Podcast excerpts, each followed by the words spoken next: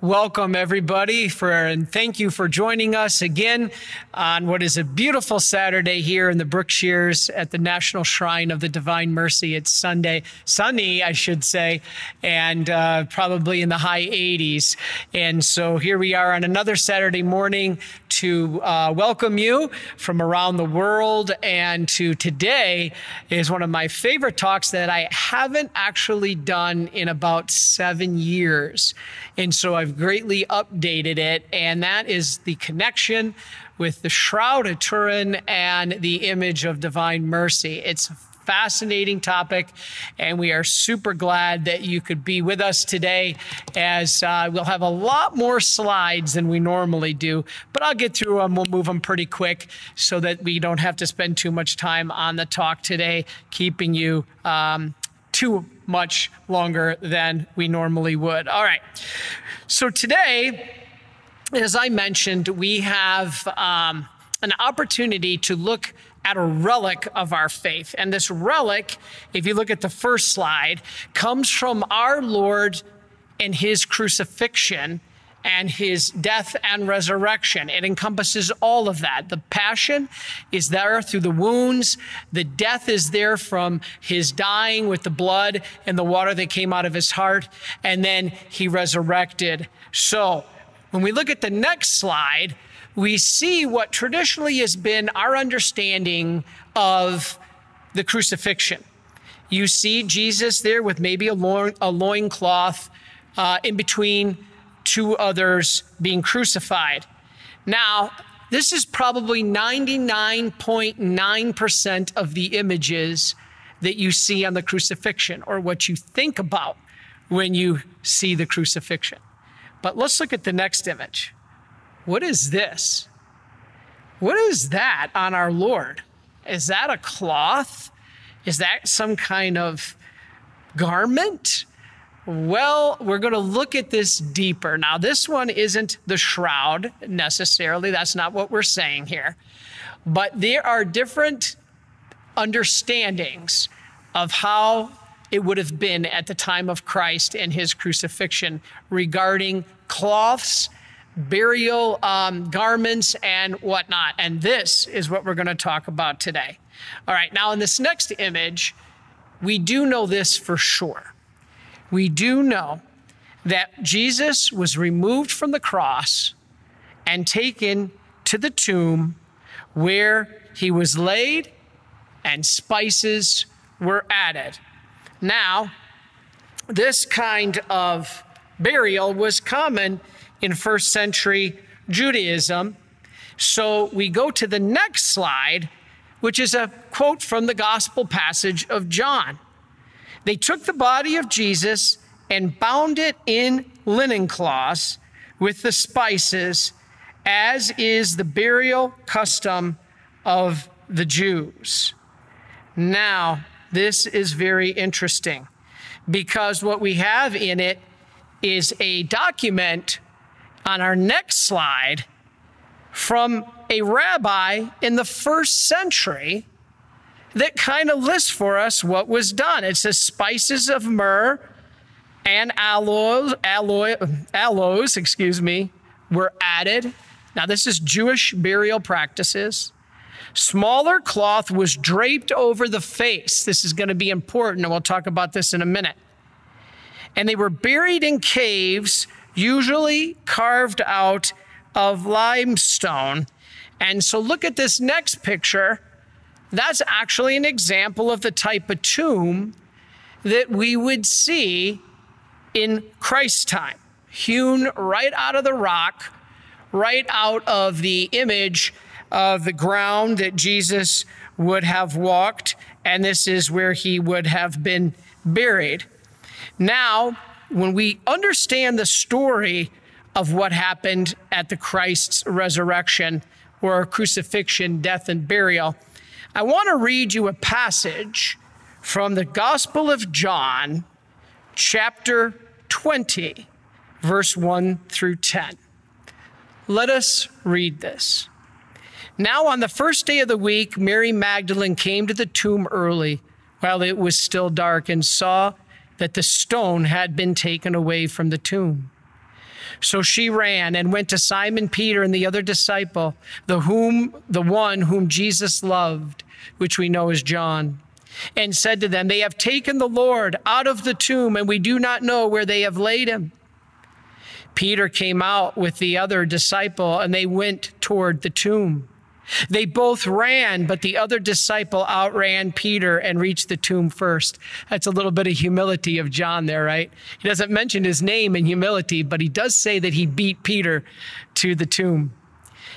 And stopping to look in, he saw the linen cloths, plural, lying there, but he did not go in.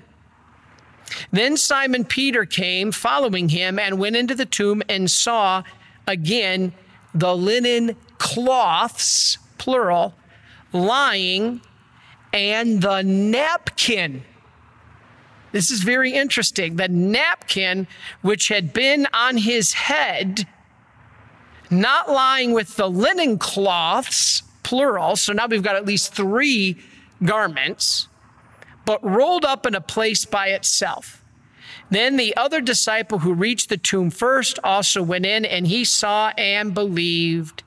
For as yet they did not know that the scripture, that from the scripture, that he must rise from the dead. Then the disciples went back to their homes. Fascinating. And I want to say a couple things about this. All right, first of all, Peter came with John and John deferred to Peter, let him enter the tomb first. That's a little sidebar, but an important note to show the primacy of Peter here as the one that was the leader. They went in, and grave cloths were there, but not disarranged, not all messed up, but lying neatly and folded. This is very important. The grave cloths did not look as if they had been taken off.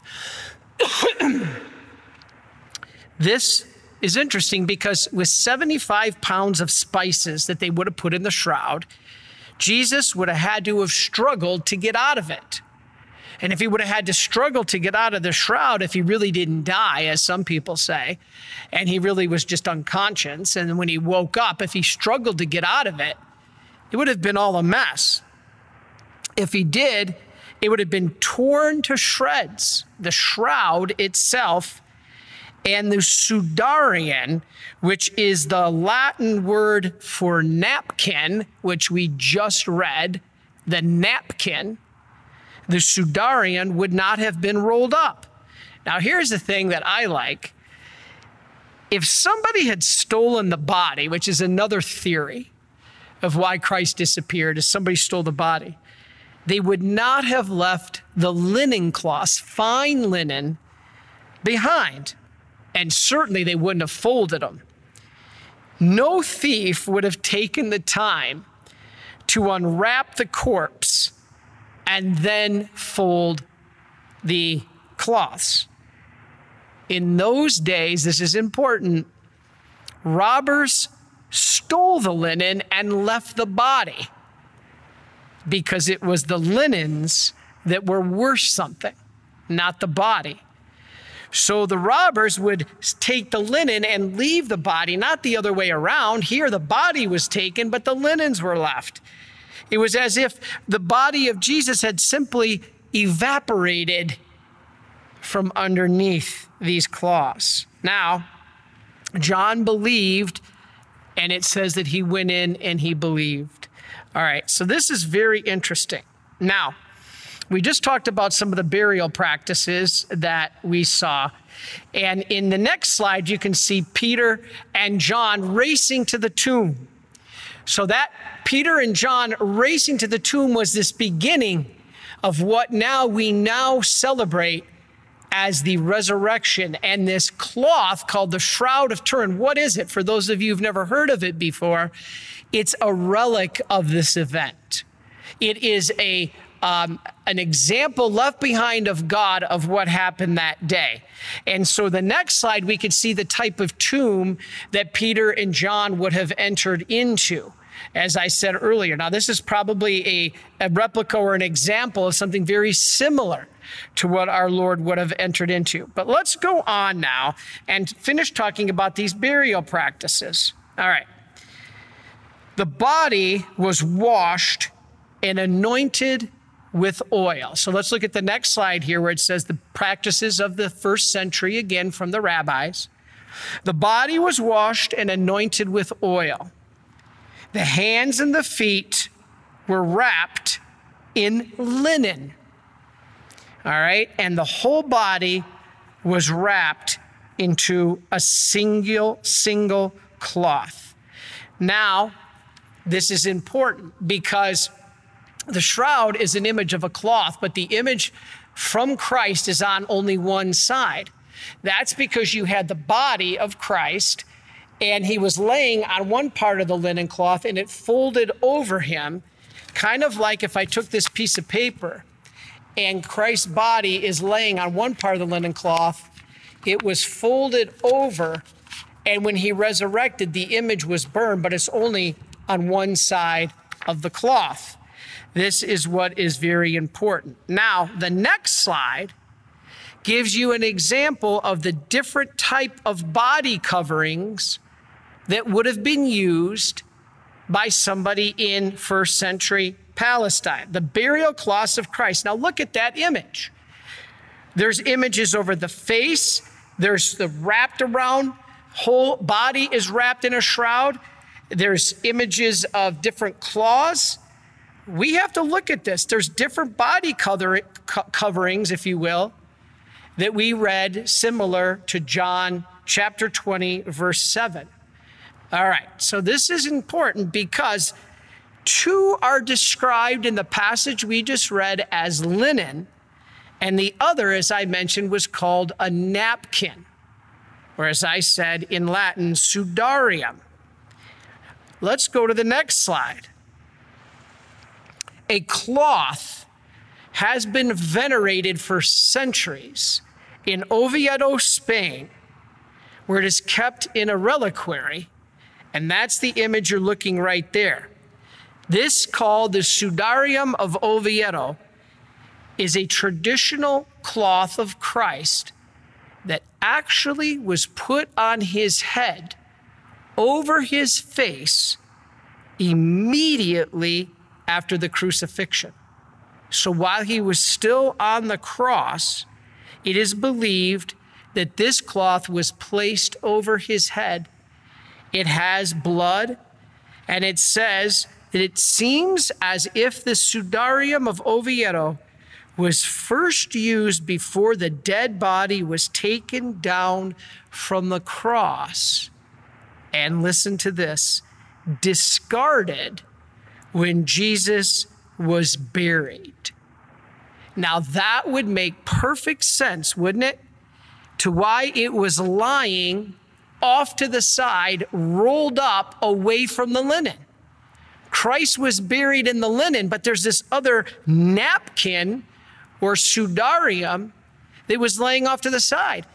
They believe that it was on the face of Christ, on his head, after being taken or after dying while he's on the cross, then removed and taken to the tomb. Then it was discarded.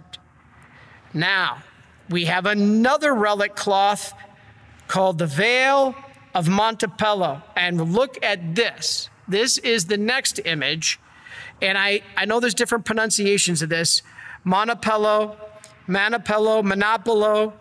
But whatever it is, this image is a different image that I'm going to tell you about right now. Now, at first, when I saw this image, I thought, wow, it looks too cartoony.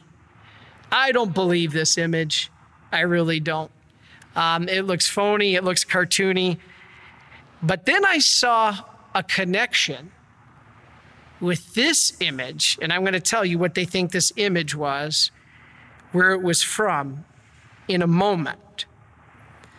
This image was from a cloth that they believe was put on the outside of the shroud, actually placed on the head on the outside of the shroud of Turin.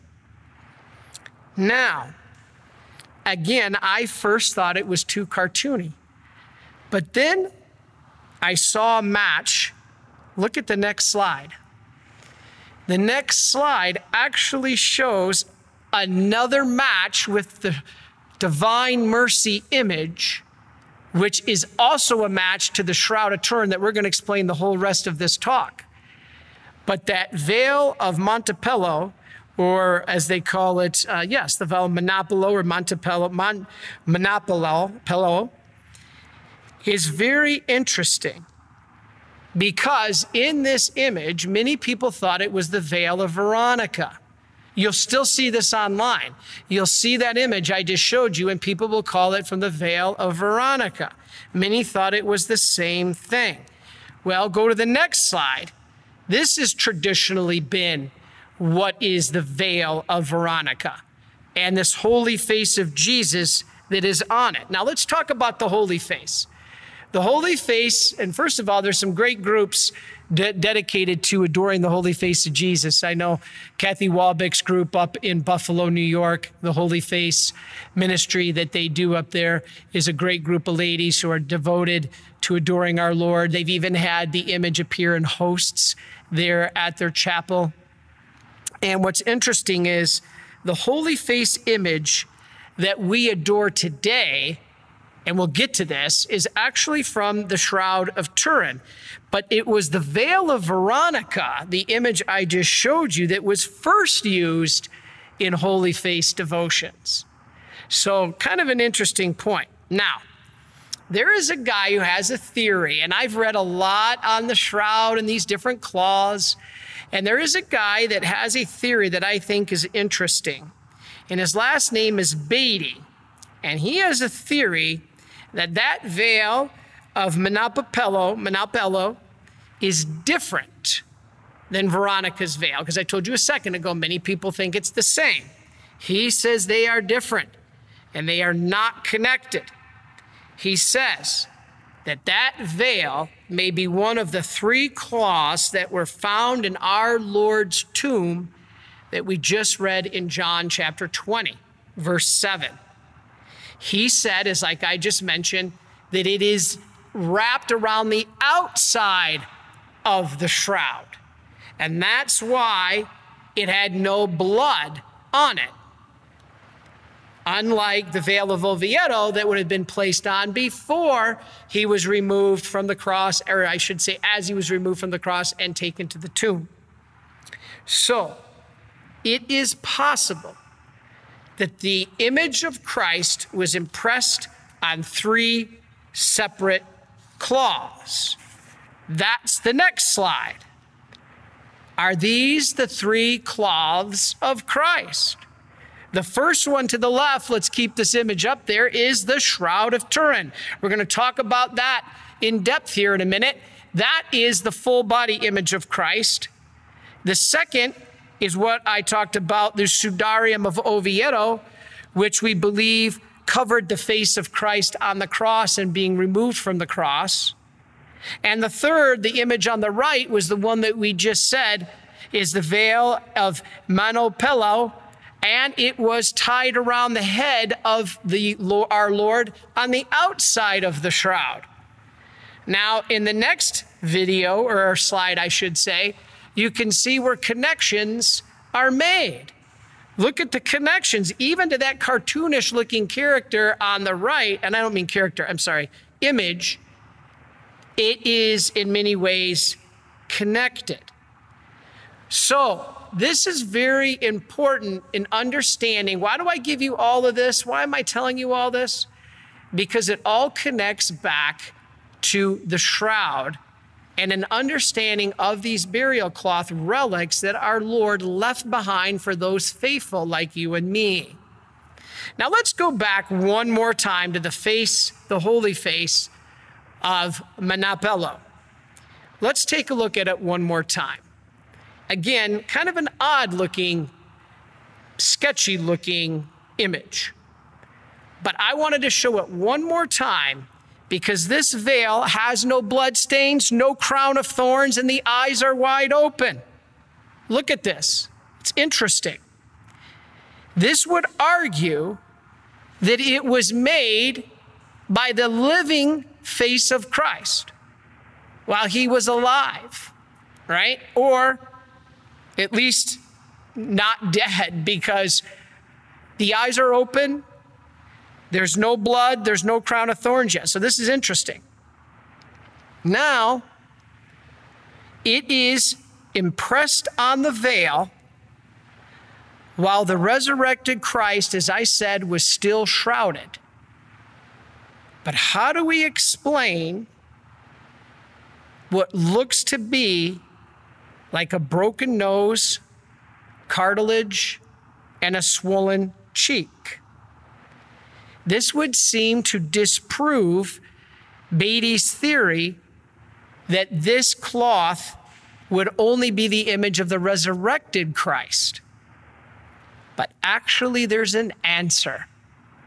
It happened at the same time. If this image was wrapped around the face of Christ, outside the shroud, theologians and scientists have said that the image may have been imprinted at the very moment when the soul of Christ, and I'm reading right from the scientific writings, informed the body, but before the body was completely glorified.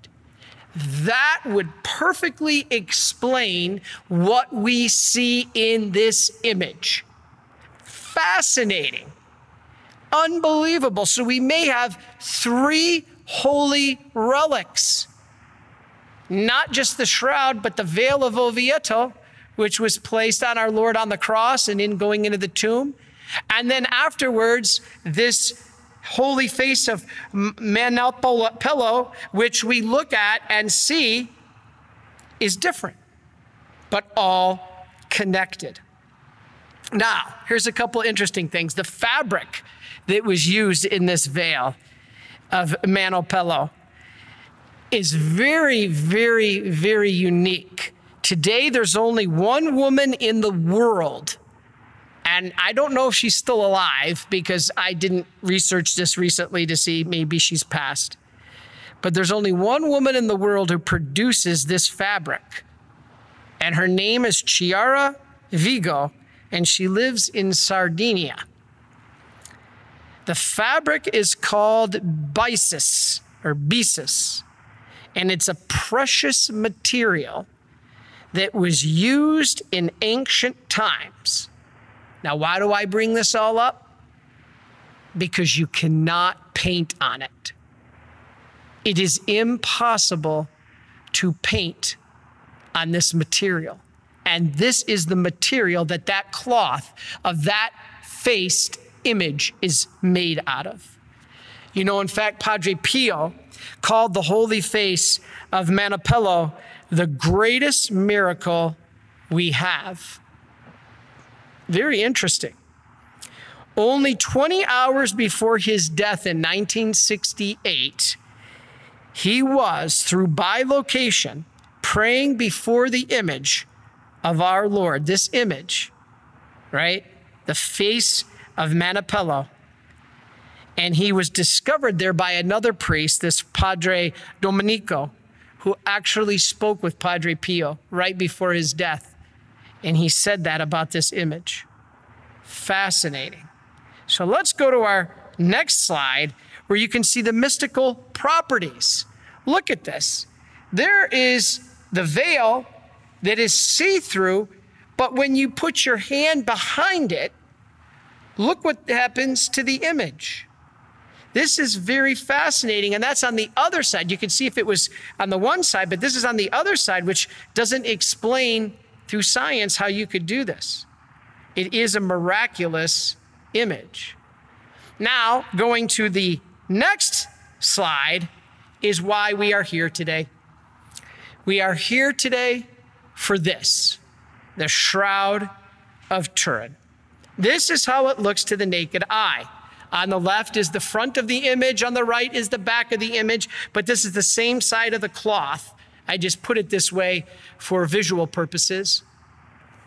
You see, as I said, the body wrapped around, or the cloth wrapped around the body, and we have to the naked eye what we see on the screen before you. This is the most studied artifact in human history. The image has the characteristics of a miraculous artifact.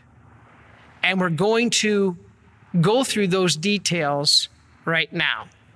If we could put that image back up one more time, Brother Mark, I would like to show there's also on each, now remember, this is the front and the back, so you have the front and the back of the shroud, or the back of the person, but all the same side of the shroud.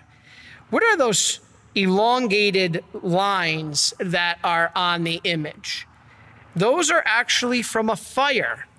Those are burn marks from a fire that we're going to talk about in 1532 that scorched the image and are left on there. That's not part of the body of Christ. They were burned on there. So now let's go to the next slide, and we see that same shroud, but in a different context.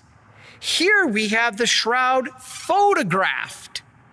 Notice the difference from the naked eye, which I showed you just a second ago, to now looking at a photograph of the shroud. It's much clearer. And this miracle was an example that we learned about photographing the image way back in 1898 when photography was in its infancy. And our next slide is the man who brought it to us. His name, Secondo Pia. That's a picture of him, and he was one of the early users of photography. Now, why do I show him? This is important because he in 1898, when the shroud to the naked eye wasn't real clear, took a picture of it. And this picture on the next slide is much clearer. Look at the difference in how much more defined that picture is. It's much clearer. We see our Lord's face. This is the face on the shroud. Now, why is this important? This picture is much clearer. Here's where it gets fascinating. And I want to tell you a little bit of the story. All right.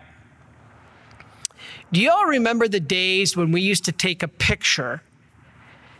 I don't know if some of you remember, uh, probably most of you do. I certainly do and you'd have to wait to go pick up your pictures from the Kodak store. And the Kodak store would give you a series of negatives. And the negatives were this ghosted out image of what you took a picture of. So if you took a picture of your dog, like I used to Rocky, my yellow lab, the picture that would come back would be accompanied by negatives. And the negatives were those ghosted out, like gray and, and black and ghosted out, right? Okay. So if my dog is what I take a picture of, my dog is what they call a positive. He's a real thing, a real positive entity. And you take a picture, and I got back a negative from the Kodak store, and that ghosted out image of the dog is called a negative. So when you take a picture of a positive, you get a negative. Now, here's what's interesting. When Secondo Pia took that picture, that picture was a positive because it's much clearer, much more defined, and it startled the scientific world. The picture he took, he didn't get a negative. When he took the picture, he got a positive. What does that mean? That means that whatever he took a picture of is a negative because when he got it back, he got a positive. So he takes this picture, he gets a positive. What does that mean? He took a picture of something that's a negative. What does that mean? The shroud is a negative. Now, what does that mean? That means the shroud is a picture of something. The shroud is a picture of something, not a painting, an actual emblazoned, burnt image.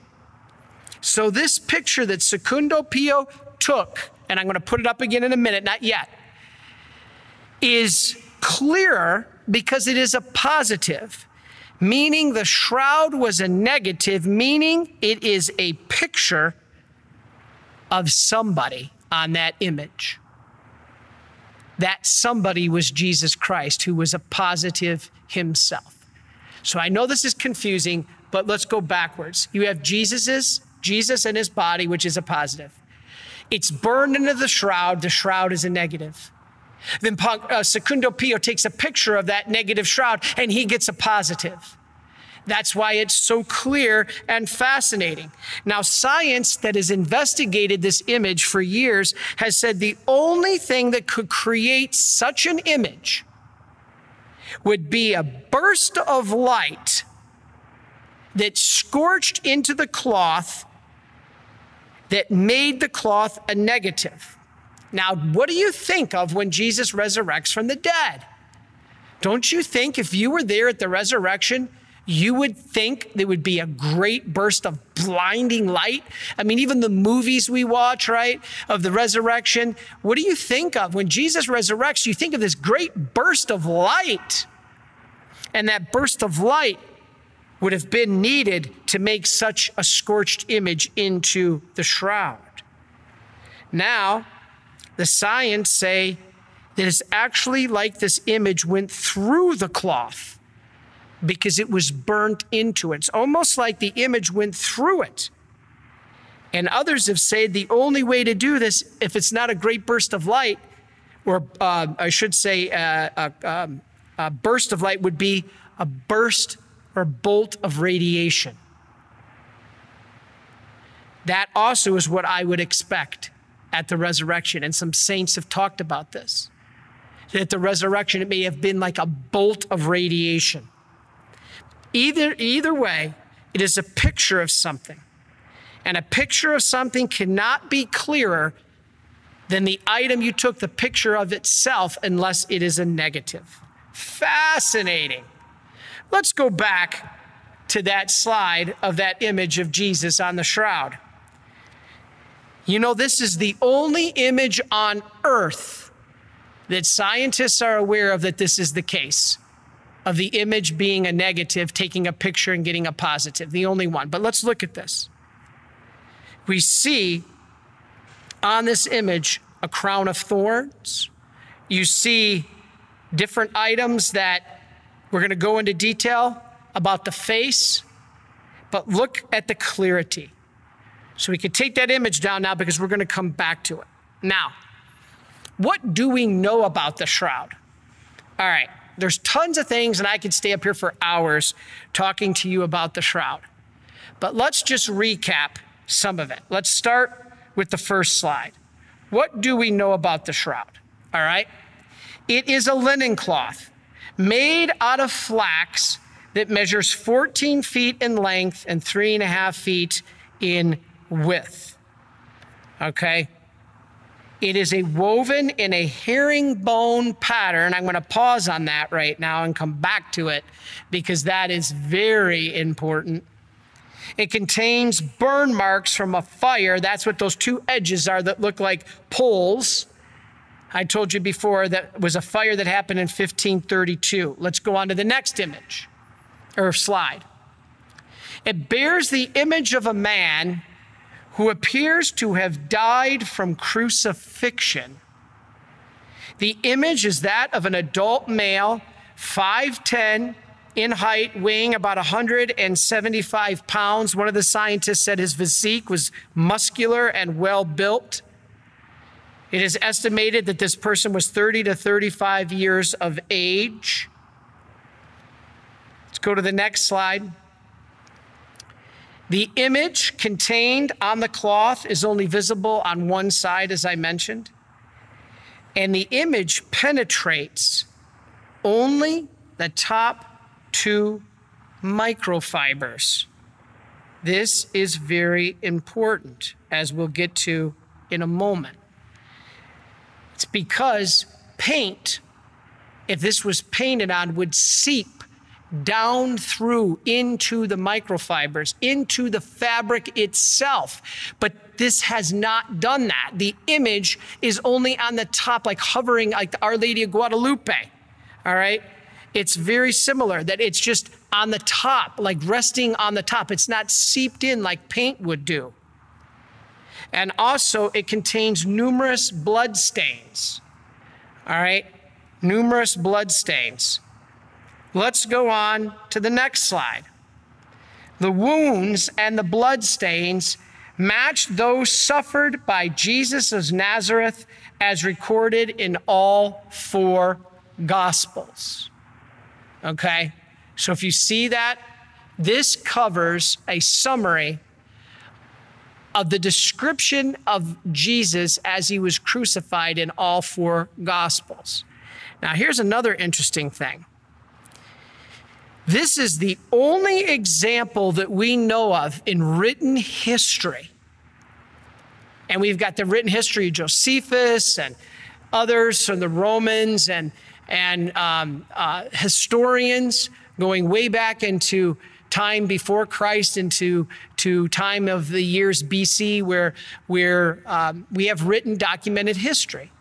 But this is the only example in the scriptures that we have a written example of a man being both scourged and crucified.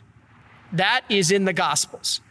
The only written account in human history of an individual man being both scourged and crucified. Either the man was just scourged for a crime or, or, or infidelity but he was not crucified because his crime didn't warrant death. So he was scourged to teach him a lesson. Or a man was crucified for a really bad crime.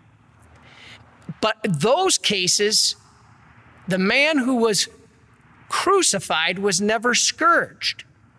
The reason is they didn't want him dying out of weakness and collapse before reaching the place to be crucified. Remember, that's why even in the Gospels, they somewhat lightened up on our Lord because, as bad as he was scourged, they didn't want him to die. And that's when our Lord was falling on the Passion. They got the help from Simon, right? Fifth station of the cross. And Simon helped him because they didn't want him dying before he got to his place of crucifixion. How ironic. Well, anyway, this is what we have in the history of the shroud. Now let's keep reading. The wounds, as I said, match those suffered by Jesus in all four Gospels. The wounds and the blood stains found on the head match those caused by a crown of thorns. Nail wounds are found in the wrists and the feet. And I know this is an ongoing debate of the, whether Christ was nailed through the hand or in the wrist. It does not, this is not a, a dogmatic revela, revel, revealed faith or um, um, element of the faith. It's, it's not dogmatic that you have to believe that he was nailed either in the hands or the wrists. You're free to believe either. It doesn't change the concept of our faith or the teaching of our faith. It's not doctrine. It's tradition with a small t. But I look at it on the shroud and I see the wounds on the wrists. So that's where I believe, and science does support that, that the body would have stayed on the cross if nailed only through the wrists. Then we see a wound in the right side of the torso. All right. So this is very, very important that we look at how that wound got there. Now let's go to the next, and we'll talk about this more, but let's go to the next slide the characteristics of the shroud. The characteristics of the shroud are very important. All right. First of all, that is again the image that we see with the naked eye. That image is not from an artist.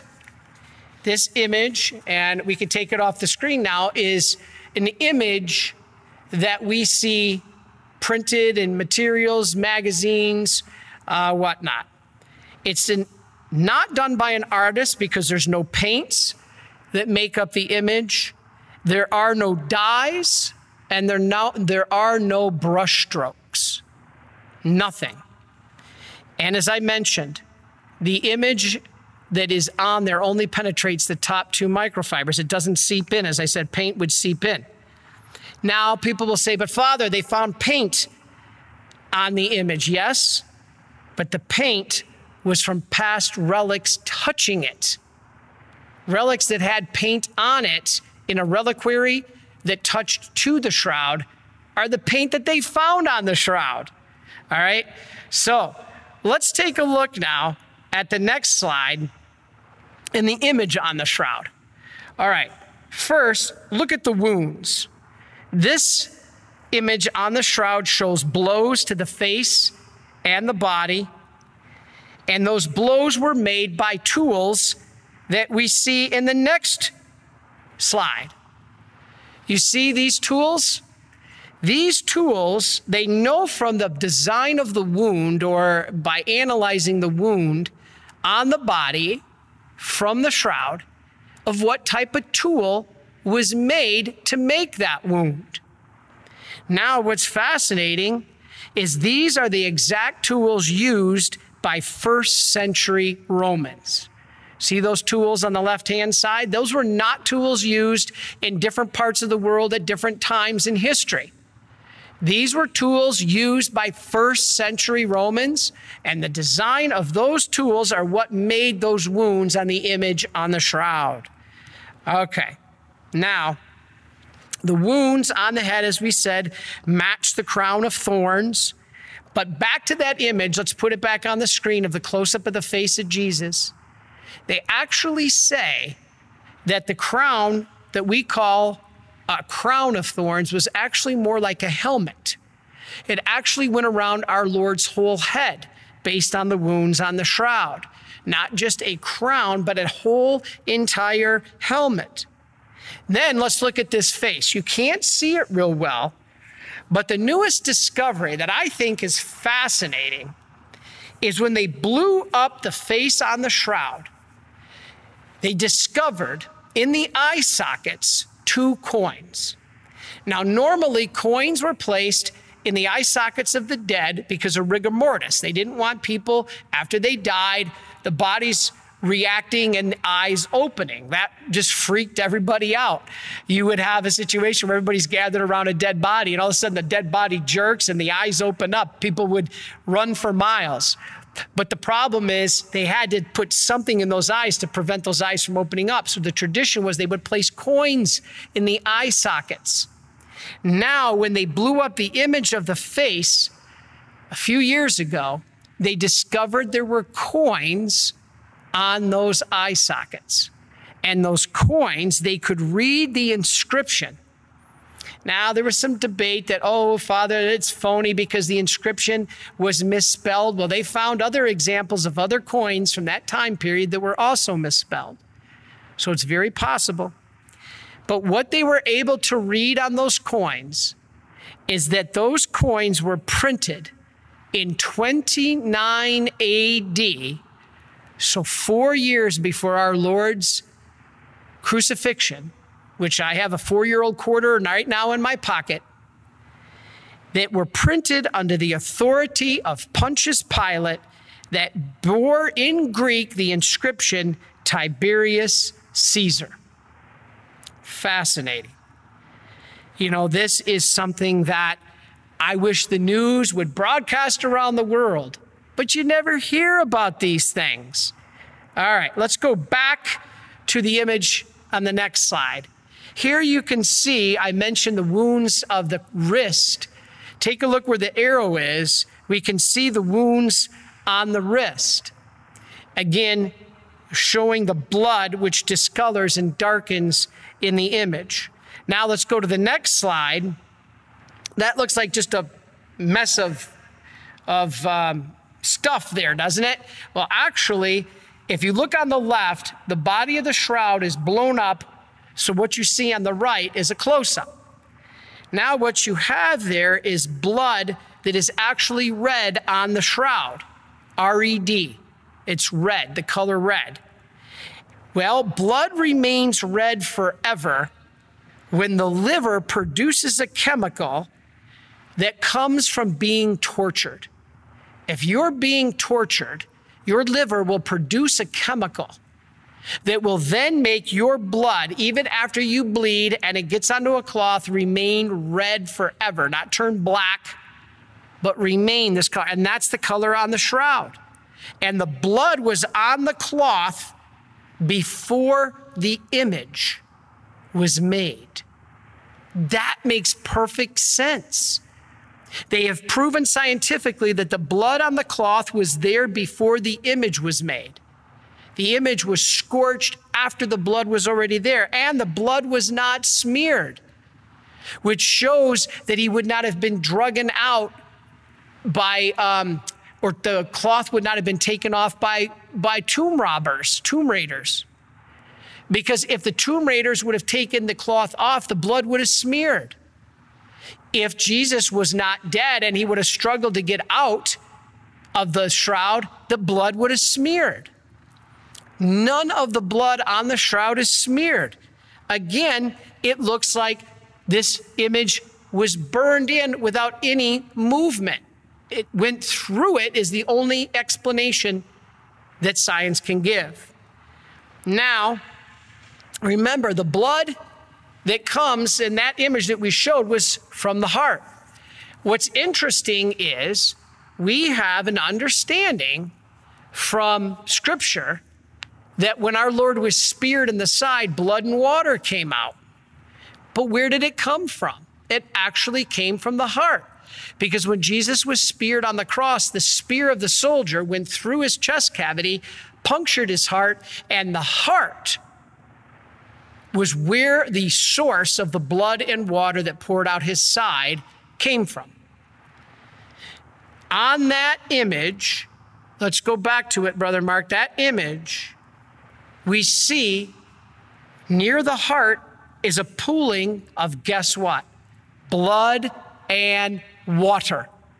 When they tested that pool where the arrow is, it was blood and water. So this takes us to our next slide, the divine mercy image. Because here, where do we see the blood and the water coming out from? The heart of Jesus, the most sacred heart of Jesus. This is very important in the connection, and we're going to get to these connections even deeper here in a minute. All right. I think what's important to remember is this us as faithful, we believe the shroud is an image of Christ, and we also believe the divine mercy image is an image of Christ. Why did he leave two? Why didn't he just leave one? Either the shroud if, he, if that's an image of Christ, why do we need the image of divine mercy? Or if it's the image of divine mercy, why do we need the shroud? This is why. The connection is you have in the shroud the crucified Christ, and in the divine mercy image, you have the resurrected Christ. The same person in two different forms but they are the same person. We're going to show that amazing connection in just a few minutes. For now, though, let's go to the next slide. In 1975, science analyzed through a NASA tool called the VP8 Image Analyzer the face on the image of the Shroud of Turin. And let's look at this for a minute. Doesn't it look like a clay mold it's got a 3D effect, but the shroud is a 2D image. The image not only is the image 2D, but it's not even living, at least we think, right? Well, maybe so.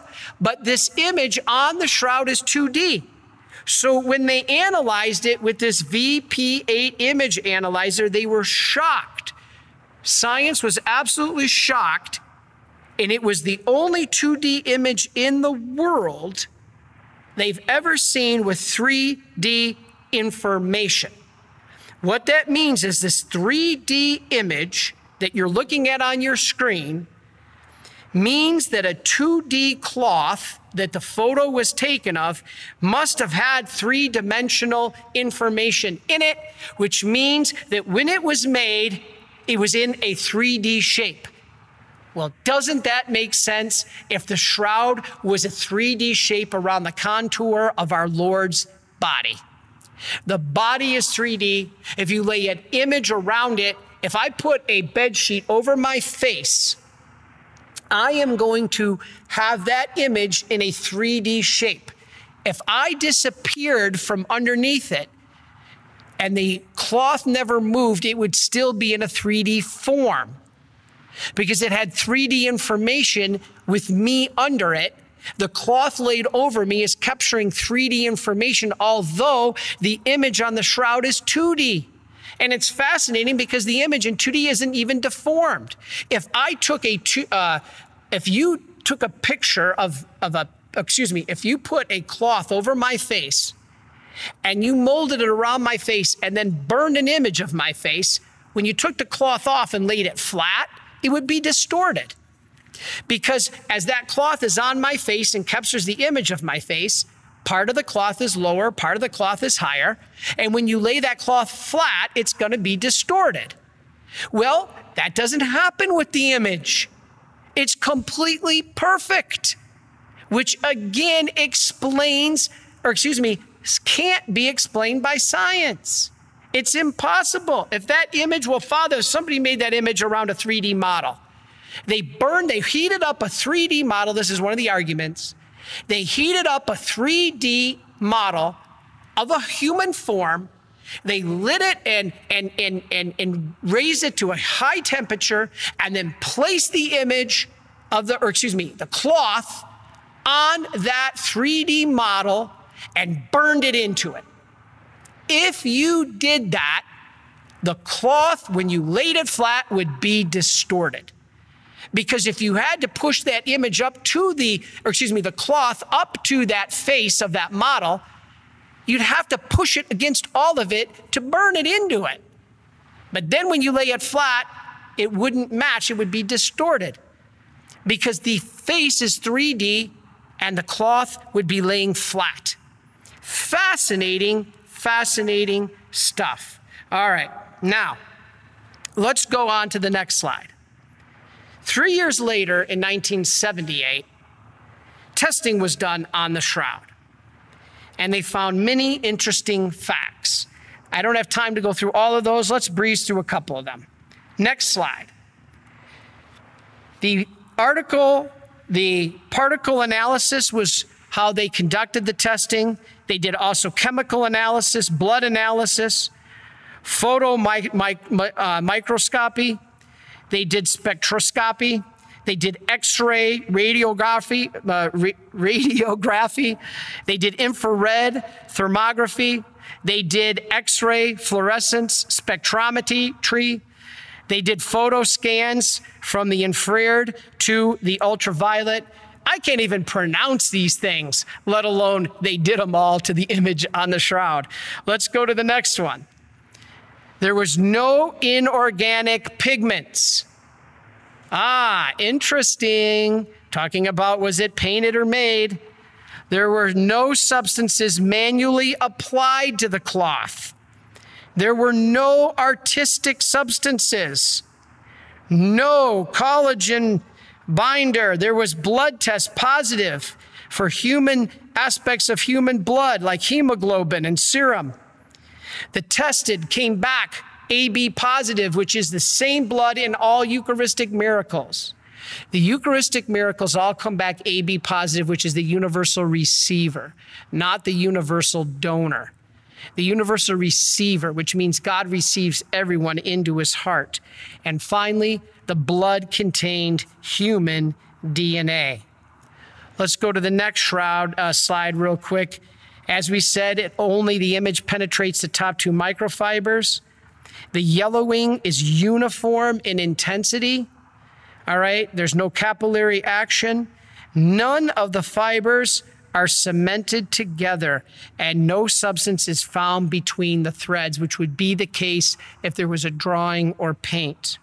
All right. So you see some other things there regarding the outline, and um, it contains no distance information. Again, talking about that 3D image. All right. Now, this is important because in this image, we have a lot. Let's read the summary on your screen of the final report of 1981. For an adequate explanation for the image of the shroud, one must have an explanation which is scientifically sound from a physical, chemical, biological, and medical viewpoint. At the present, this type of solution does not appear to be obtainable by the best efforts of the members of the Shroud team. There are no chemical or physical methods known which can account for the totality of the image, nor can any combination of physical, chemical, biological, or medical circumstances explain the image adequately. Let's go to the final slide on this report. Thus, the answer to the question of how the image was produced or what produced the image remains now, as it has in the past, a mystery. We can conclude for now that the shroud image is that of a real human form. Notice this is what they can conclude, right? Of a real human form of a scourged, crucified man. Which again, we have no account of a human going through both, except the Gospels. The blood stains are composed of the hemoglobin and also give a positive best for test for serum albumin. The image is an ongoing mystery, and until further chemical studies are made, perhaps by this group of scientists or perhaps by some scientists in the future, the problem remains unsolved. Wow. This is fascinating. Okay. This was the results of the testing that was done. And you say, well, Father, that was a long time ago. We got better methods now. Yes, and every method that has been used since the mid 2000s or early 2000s supports the shroud. Well, Father, wasn't there a test? Let's put up the next slide. Wasn't there a test back in 1988 using carbon dating that said the shroud dated back to the year 1260 to 1390? In other words, this 1988 test from ironically October 13th, right, the date of Our Lady of Fatima, said that the carbon dating testing that was done determined that the shroud dated only back to the Middle Ages somewhere between 1260 and 1390. This is what it says. Well, what we got to look at is important here. How do you answer those questions? And I've done a lot of research on this. I'm going to share just some of it with you now. First of all, the very creator of carbon testing said that this test done on the shroud was shoddy at best. He criticized the fact that only one sample was taken at the first testing, and it was way too small. That was the first problem. Now, the other problem was they dated the carbon back to the Middle Ages. Well, what's ironic is what they have pictures and drawings of priests and clerics holding the shroud centuries before 1260. And if the human person touches the shroud, it's going to get carbon in it from the very touch of the human finger. So the very touch of the human finger is going to put carbon into that cloth. We have many drawings of priests and bishops holding the cloth, touching it. Now, most of them were touching it on the edge, but that's where they took the shroud sample from. You know, I'm an engineer by degree, and I tell you, engineers are unique. We can be very smart and some of the stupidest people at the same time. These engineers could actually figure out that a cloth dated back to 1260, but they were too dumb to realize that that cloth may have come from somebody who touched it later. or from a swatch that was sewed back onto the cloth after the fire of 1532. This was the other big point made about the shroud that the testing sample that was sent was not even from the original shroud. We'll talk about that in a minute. In 2000, photos of the same sample were sent to labs who said this is rewoven. In other words, they received a sample, the one that was used to do the carbon dating testing, was a rewoven cloth. And it makes sense because after 1532, they rewove it. This is interesting. The swatch was from a part that was added back after the fire. The Jacksons, who are a family that does a lot of testing on the shroud, say that the test was also skewed from carbon monoxide. The sample had cotton, gum, dye, but the linen of the main body did not have this. A second ago, I told you there was no dye on the image of the, of the shroud. And that is true. But the swatch, the test sample they sent, had dye on it. It's not even the same. You don't want to destroy the shroud, but the only way we would know for sure is to actually cut a piece where the image is actually on it. But nobody wants to do that. So it remains an element of faith. And I think God does that by design. He does it because he wants you to have faith. All right, the head of the team in 1988 later said the sample was different from the rest of the cloth. Well, there you go. That's the answer to why the test was faulty. And since 2005, almost all scientific evidence supports the shroud and its dating back to first century Palestine. All right. Here in the next slide are some examples of things that predate that testing that shows pictures and drawings of the shroud. This is evidence of the shroud that we have before those dates. All right, back in the year 569, almost a thousand years before the carbon dating testing, Syrian hymns. There is a Syrian hymn that mentions a cloth with Jesus' likeness, not made by human hands. This was the year 569. A Syrian hymn mentions that.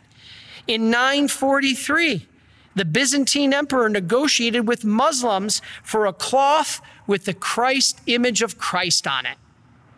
That alone is documented, and that goes way before the carbon dating testing. So fascinating stuff. All right, next slide. I promised to get back to the herringbone I told you. This is a picture that also predates the carbon dating testing of a drawing that shows a cloth. In this image, we see the burial cloth of Christ. This is a drawing. And notice the herringbone pattern. That pattern was a first century pattern that was only used on the finest linen from that time and place in history. And this drawing from centuries later depicts people honoring this cloth that has that pattern. And it's the same pattern as the Shroud of Turin. Holy mackerel. Wow. All right, let's keep going. I'm running out of time. The next slide is what we're going to prove that I think is fascinating. And this is the organic chain of evidence by Dr. Max Free that shows that this shroud can go traced back to first century Palestine. Let's look at it. What do we know? All right. This Swiss criminologist, he's also a botanist. He on the shroud identified 58 species of pollen, which comes from plants. 28 of the identified plants grow in Israel. Now, what about those others, Father? There's 30 more. Well, this this was transported around all of the known world in the centuries after the resurrection of Christ. Of the 28 species, 20 are known to grow in Jerusalem, and 14 of the plants grow only in the Middle East, never in Europe, which means this cloth had to have been in Jerusalem at one time or another. Of the 28 plants, 27 bloom in the springtime, the time of Passover. That even puts the time of the year for this shroud. They concluded that the shroud must have been exposed to the open air in Palestine. Fascinating. So now we already talked about the time has been proven through the coins in the eyes with the inscription of 22, 29 AD. The first century tools used by the Roman executioners that wounded the image on the shroud are from first century. Now the pollens put this shroud physically in Jerusalem. Now, what's interesting is what's not on that slide, but some of those pollens went extinct in the first century. I should add that to that slide.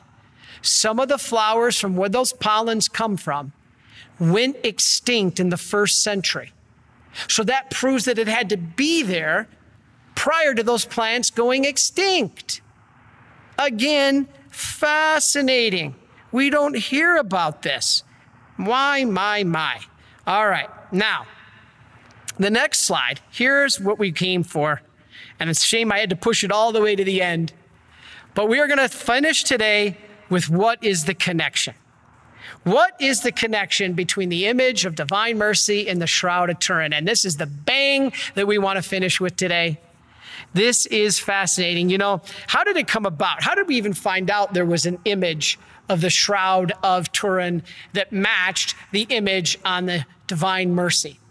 Well, it went back to the year 1996, and our own father Seraphim, who I did some work on both the divine mercy image, of course, but was familiar with the shroud. And he was at a talk and working with a group called the Life Foundation. This was back in 1996. And they had the image posted up at this particular conference of the image of divine mercy. And then next to it, or not too far down, they had posted up the image of the Shroud of Turin. And somebody made the observation, Father Seraphim was part of it, made the observation of the, some similarities in the face of the divine mercy image and that in the Shroud of Turin. Well, Father Seraphim took it a one step further, and he took it to be analyzed in Europe. In fact, into the Holy Land, where a Jewish photographer actually took a photo of both the shroud and the divine mercy image and he mapped out the points. So the points on the face of both images, so the distance between the eyes, the, the length of the bridge of the nose, the position of the cheekbones, uh, all this, the elements that make up the face, and he did it both on the shroud and he did it on the image of divine mercy. And they came out an exact match. How is this possible? How? Saint Faustina didn't even have, never saw the image of the Shroud of Turin. And the Divine Mercy image is free handed. That one is painted. That's not a burned in scorched image of a real event, that is painted. You could not freehand draw it. It's impossible, this Jewish scientist told Father Seraphim, it is impossible to draw something freehand and to get it to be an exact match of that shroud image. And that image of divine mercy is an exact match. So, right now, we're going to show you a three minute clip and we're wrapping up. Stay with us. We're done. We're going to be done within the next few minutes. But Brother Mark is going to show the uh, movie from the clip, or a clip from the movie Love and Mercy, which you can get on our website. I'll tell you about in a minute. But it shows the amazing connection between the Shroud of Turin and the image of divine mercy. It's only three minutes. Please watch. Raz pierwszy na tą zbieżność zwrócił uwagę ojciec Serafin Michalenko. For the first time, this similarity was noticed by Father Serafin Michalenko. who showed me the effect of comparing both images, which was done at his request in the 1990s. The results of my anthropological studies of the two faces from both images show a complete convergence with such characteristic facial points as the middle part of the eyebrows, the base of the nose, the cheekbones, jaws, the wings of the nose, the beginning of the upper and lower lip, and chin. It's worth analyzing the same details by observing the images in three dimensions. It is a face model created by Professor Mignaro in 2002, based on the measurements of the Shroud of Turin and the veil from Oviedo. The veil of Oviedo is the object that covered the face of Jesus when the body was still hanging on the cross, and this veil remained there on the face until the body was placed on the shroud. Then the veil was removed and the body was covered with the shroud.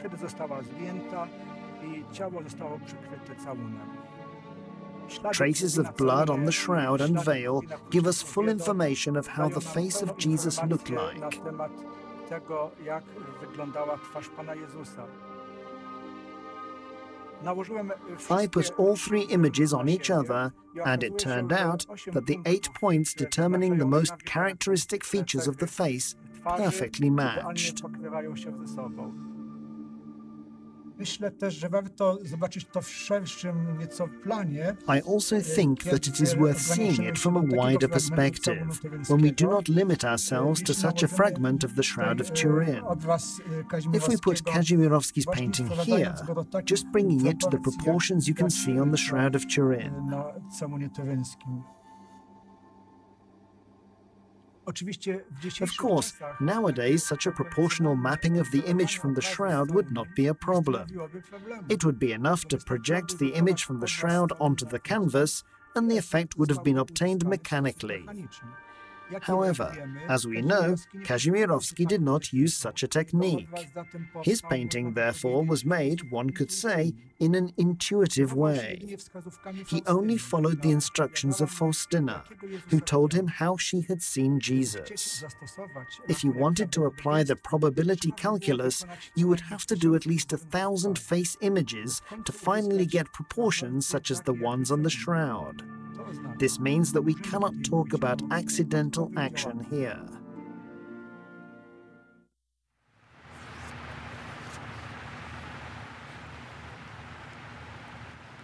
Wow. I hope that you saw as much in that little three minute clip as I did for a boost to our faith and a tremendous um, example of our Lord leaving us relics of himself and, and, and evidence of his existence. Fascinating. And in fact, um, we show when we do our talks and stuff another uh, video, and I'm going to have Brother Mark Hewitt right now. I don't know if he can replay it, but this image now on your screen shows the absolute connection when you fade in and out between the face Look at the difference there. Look at the nose and the chin and, and the eyes as they fade from the Divine Mercy image into the Shroud of Turin. You can see the absolute connection there of the beautiful beauty in both these images that are an exact match. As again, you see the image going back and forth between the shroud, then into the divine mercy, then back to the shroud. Look at that connection absolutely miraculous. The eyes, the nose, the chin, these are things that are very powerful. Now, as I said, this is a connection that is miraculous. But somebody would say to me, Father, okay, so what's the point? You've proven that they're an exact match. But what does that mean for me? What does that do for my faith?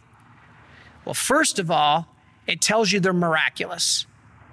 If they weren't miraculous, you could not get two images, one freehand and one a negative photograph of something to be an exact match. Impossible. Secondly, it's two images of the same man, but as I said earlier, very important because Jesus had two parts of his life and both are needed for the faith. From his life up to the crucifixion, and then after him and his resurrection. So we have the crucified Christ, Good Friday. We have the resurrected Christ, Easter Sunday. What you have in these two images are a representation of both. In the Shroud of Turin, we have the crucified Christ, and we need to go through our cross. He leaves us that image in the shroud of Him crucified to say, I went through it. You will have to go through it too, but I am with you. I endured it. So he leaves us the image on the shroud of his crucifixion so that we can see what our Lord endured for us so that we could have eternal life. So the first image is him crucified, what he went through to save us, but it's not enough. Why did he give us the divine mercy image? Because that's the image, miraculous image of Christ resurrected. So you see, one without the other is incomplete. If you just have the image of the crucified Christ, well, then he died, but that's it. But then we need something more. We need the image of the resurrected Christ. And both, ironically, have both. So in the resurrected Christ, we have the image of divine mercy. But wait a minute, didn't I just say both have both? Yes. The crucified Christ in the Shroud of Turin also has the resurrection because it's the resurrection and the burst of light that burned the image into the cloth. So the crucified Christ and the resurrection are there. And on the image of divine mercy, he is resurrected, but he also bears the wounds of the crucifixion. It is fascinating. So both images can stand alone, but they complement each other. This is so powerful. All right, so we're going to finish today with a quote from Pope Benedict, Emeritus Pope Benedict, Cardinal Ratzinger that we're going to show on your screen. It's just two short slides. This is the power of the shroud, Pope Benedict said. From the face of this motto, or from the face of this man of sorrows, who carries with him the passion of man of every time and every place. Isn't that just what I said about the shroud? Our sufferings, our difficulties, and our sins Passio Christi. Passio Christi omnis, from this face a solemn majesty shines, a paradoxical lordship. This face, these hands, and these feet, this side, this whole body speaks. It is itself a word we can bear in the silence.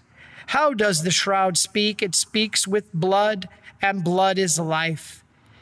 What is the image of divine mercy? It is blood. And what is blood? It is life. You see the connection? The shroud is an icon, so is the divine mercy image. Written in blood, so is the divine mercy image. The blood of a man who was scourged, crowned with thorns, crucified, and whose right side was pierced. Again, the blood from that side came out of his heart, which we see on the image of divine mercy. The image impressed upon the shroud is that of a dead man, but the blood speaks of life. Every trace of blood speaks of love and life, just like the divine mercy image, as I've been saying.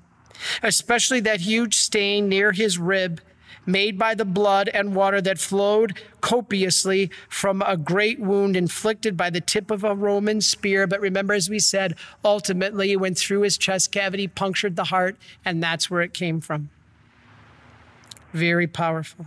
That blood and that water speak of life.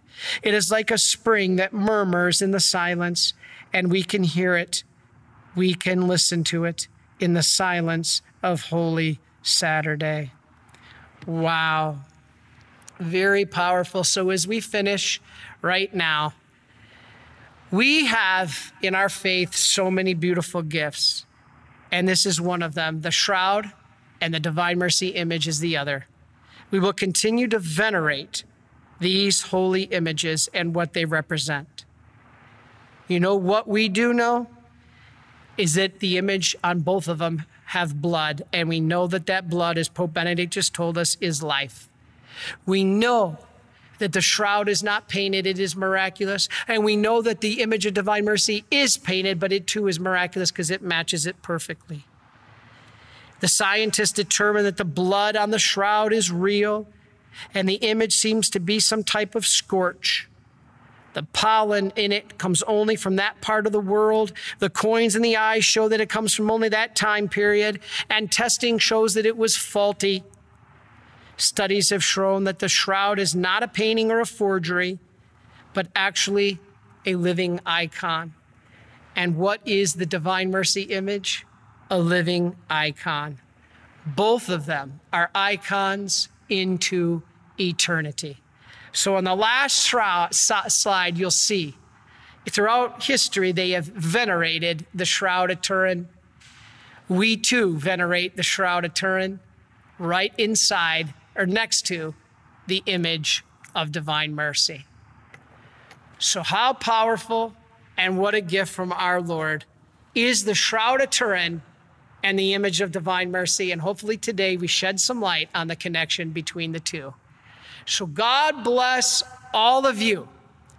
And if you would like to get a copy of the wonderful movie called Love and Mercy, it's a feature length movie, a docudrama that you can get on DVD. Please visit our website, shopmercy.org slash Saturday.